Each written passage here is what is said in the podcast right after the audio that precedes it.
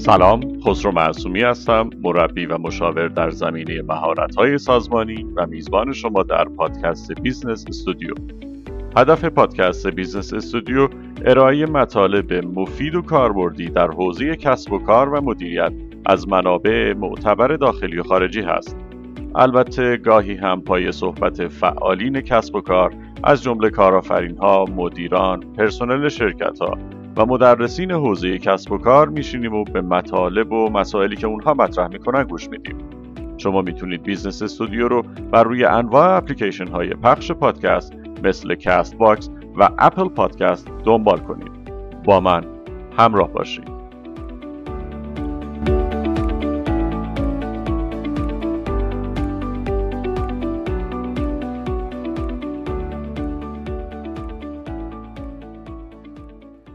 این اپیزود هشتم از پادکست Business Studio هست و مرور مطلبی با عنوان برای بهبود تیمتان اول روی خودتان کار کنید. این مطلب در تاریخ 29 ژانویه 2019 در Harvard Business Review منتشر شده. نویسنده اون هم خانم جنیفر پورتر. خانم جنیفر پورتر مربی کار تیمی و رهبری هستش. مطلب با ذکر خاطره ای از نویسنده و همکار شروع میشه که به عنوان تسهیلگر در یک جلسه حضور داشتن. یه جلسه با حضور مدیرعامل یه شرکت و تیم رهبریش در خصوص اینکه چطور فرایند برنامه ریزی سالانشون رو بهبود بدن. خانم پورتر میگه حدود 45 دقیقه از این جلسه ده نفره گذشته بود و افراد داشتن به بررسی فرایند برنامه‌ریزی فعلی شرکت می پرداختن بحث حسابی داغ شده بود و دوچار تنش شده بود.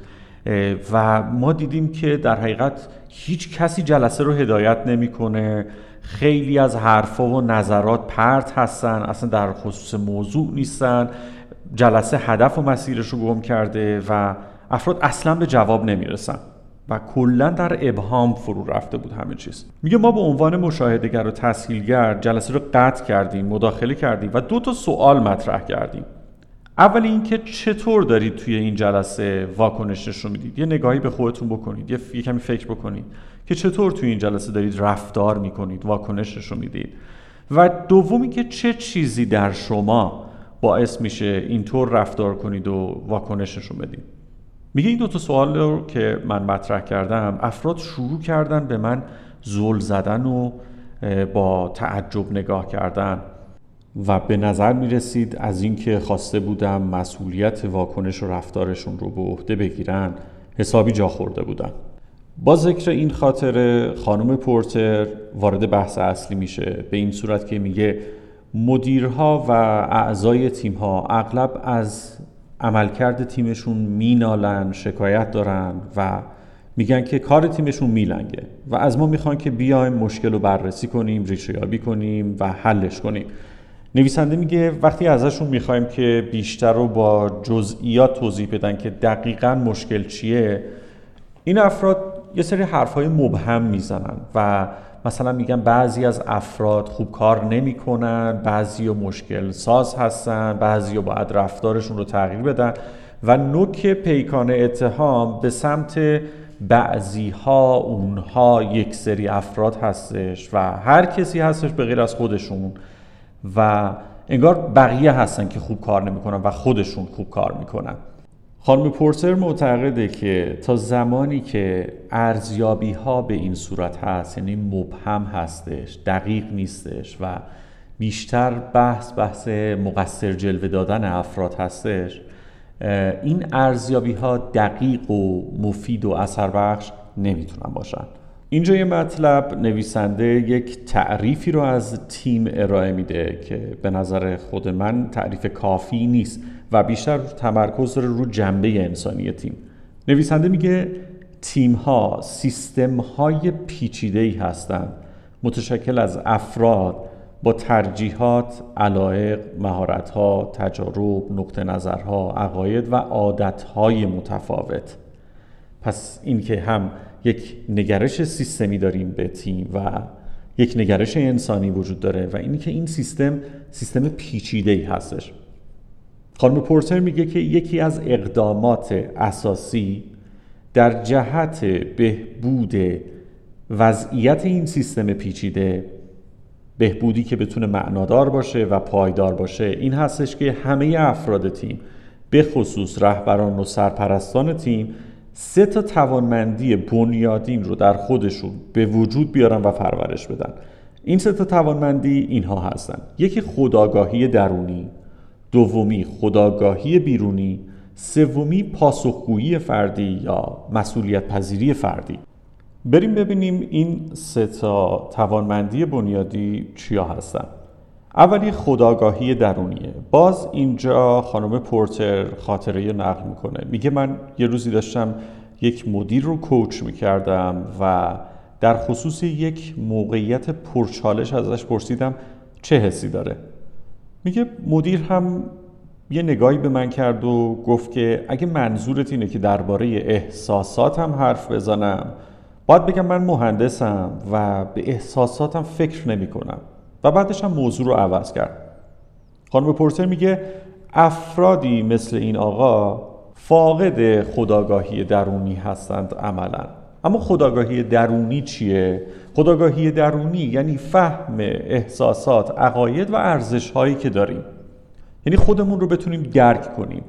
احساساتمون، عقایدمون، ارزش هامون چیا هستن و ریشه اونها در چیه؟ نویسنده میگه اگر ما خداگاهی درونی نداشته باشیم یا به عبارتی نتونیم خودمون رو درک کنیم در یک دامی میفتیم و اون دام اینه که رفتار نامطلوب دیگران رو پای حساب شخصیت نامطلوب و منفی و قصد و نیت نامطلوب و منفیشون می‌ذاریم مثلا فرض کنید که شخصی دیر میاد به جلسه و میگیم چون براش اهمیتی نداره دیر میاد یا آدم. بینظمیه دیر میاد و رفتار نامطلوب و ناخوشایند خودمون رو زاییده شرایط می‌دونیم و نسبت میدیم به شرایط. این یکی از دامهای خطرناکیه که افرادی که خداگاهی درونی پایینی دارن یا فاقد خداگاهی درونی هستن توش میفتند و این افتادن توی این دام در حقیقت باعث میشه که ما نتونیم ارزیابی دقیق و صحیحی داشته باشیم از مشکلی که دوچارش هستیم. به گفته نویسنده مقاله افرادی که خداگاهی درونی پایینی دارن معمولا عقاید و ارزش ها و نظرات خودشون رو حقیقت محض می‌دونن و صحیح می‌دونن و اعتباری قائل نیستن برای نقط نظرات و عقاید دیگران. به همین خاطر وقتی این افراد با ایده و عقاید متفاوت دیگران مواجه میشن به دلیل عدم انعطاف پذیری فکری و احساسی که دارن از کوره در میرن ناراحت میشن دلخور میشن و عصبانی میشن. باز اینجا خانم جنیفر پورتر یک نمونه ای رو میاره از دو نفر به نام مانوئل که یک مدیر هستش و تارا که همکارش هستش. میگه که اینها داشتن توی جلسه با هم صحبت می‌کردن در خصوص برنامه ریزی برای یک محصول و تارا به دلیل اینکه سبک فکریش یک سبک فکری کلی نگر هست و همه چیز رو می‌خواد در قاب بزرگتر و تصویر بزرگتر مورد بحث و بررسی قرار بده. نظرش این بود که صحبت در مورد محصول و برنامه ریزی برای محصول هم باید در چارچوب استراتژی کلی شرکت مورد بررسی قرار بگیره.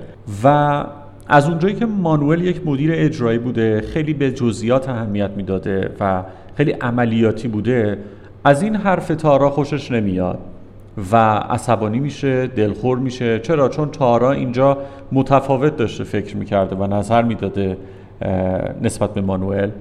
همین موضوع خیلی ساده باعث میشه که مانوئل از یکی از همکارانش بخواد تا تارا رو از تیم اخراج بکنه.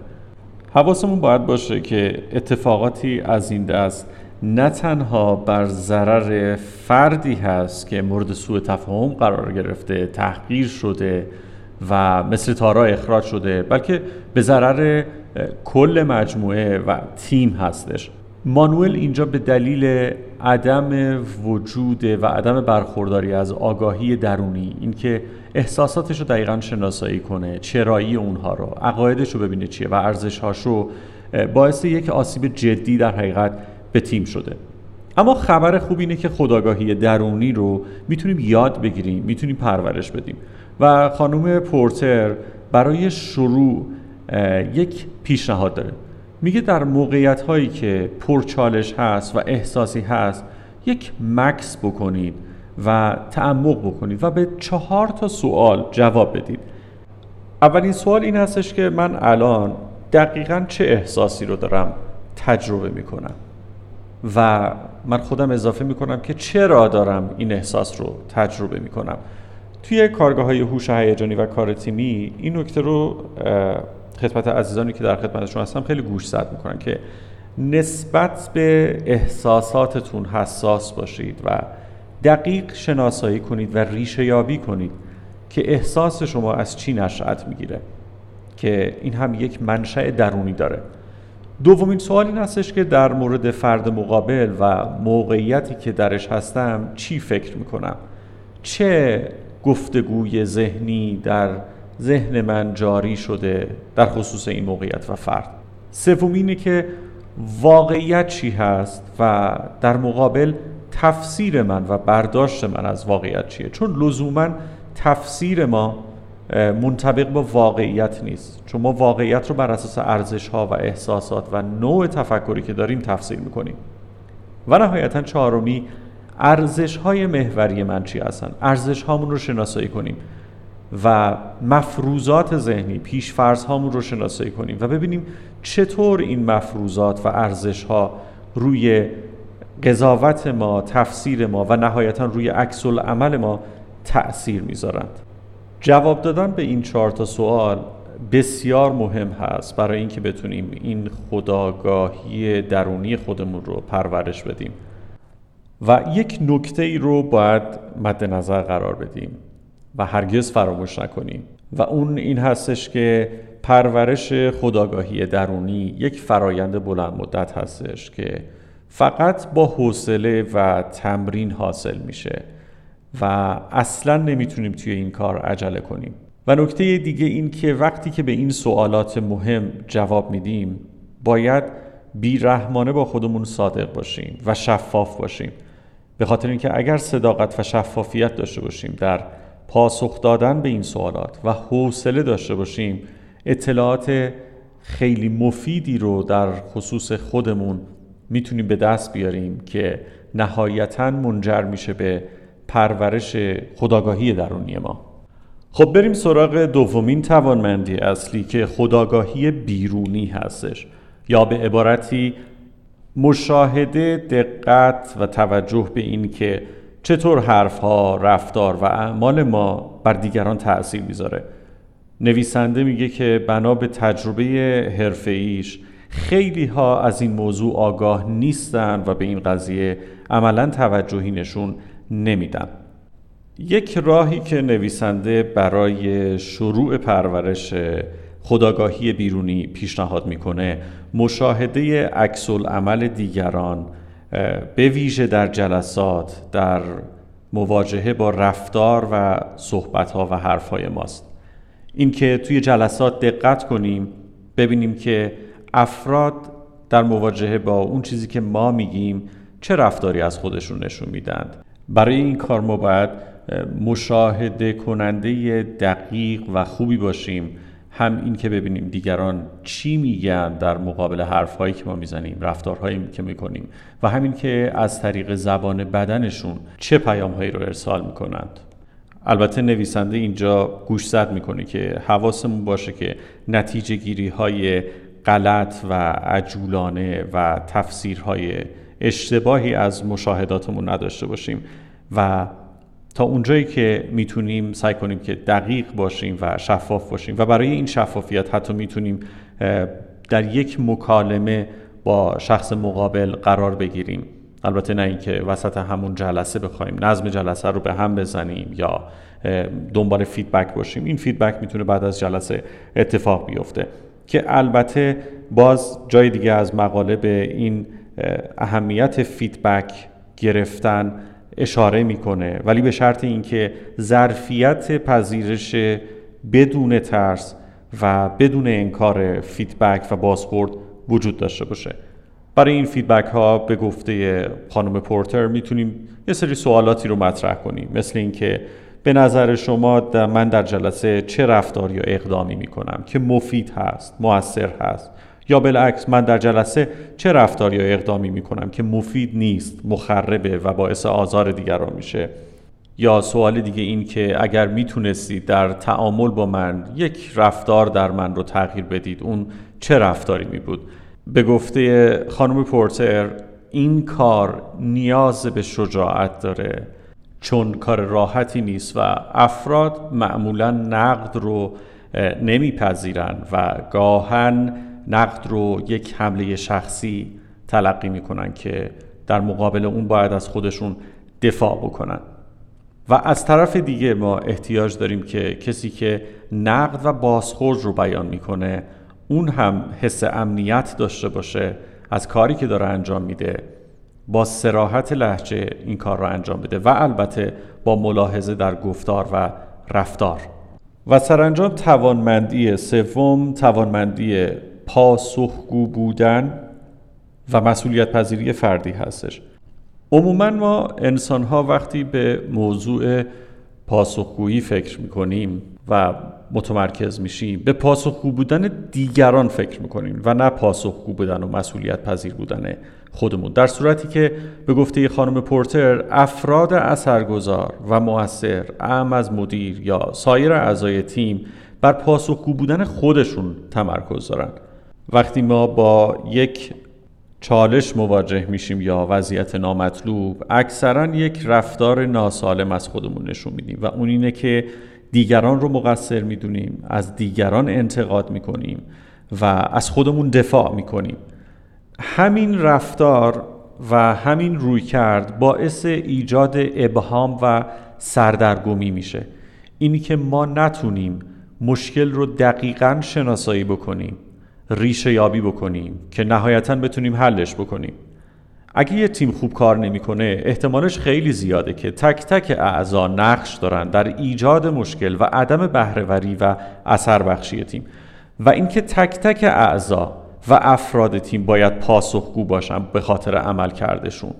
برای اینکه اعضا در تیم بتونن پاسخگو باشن یا توانمندی پاسخگویی رو پرورش بدن باید چند تا اقدام انجام بدن. اول اینکه حواسشون باشه به اینی که بپذیرن مشکلی هست وقتی مشکل وجود داره. چون خیلی از اوقات افراد اصلا انکار می‌کنن وجود مشکل رو و پذیرش مشکل سخت در این کار هستش مخصوصا برای سرپرست ها چون ما عموما ترجیح میدیم که مشکلات رو وجود مشکلات و چالش ها رو انکار کنیم. یکی از دلایلش هم دقیقا اینه که مسئولیت فکر کردن به مشکل و حل مشکل رو نپذیریم. دومین اقدام اینه که بپذیریم.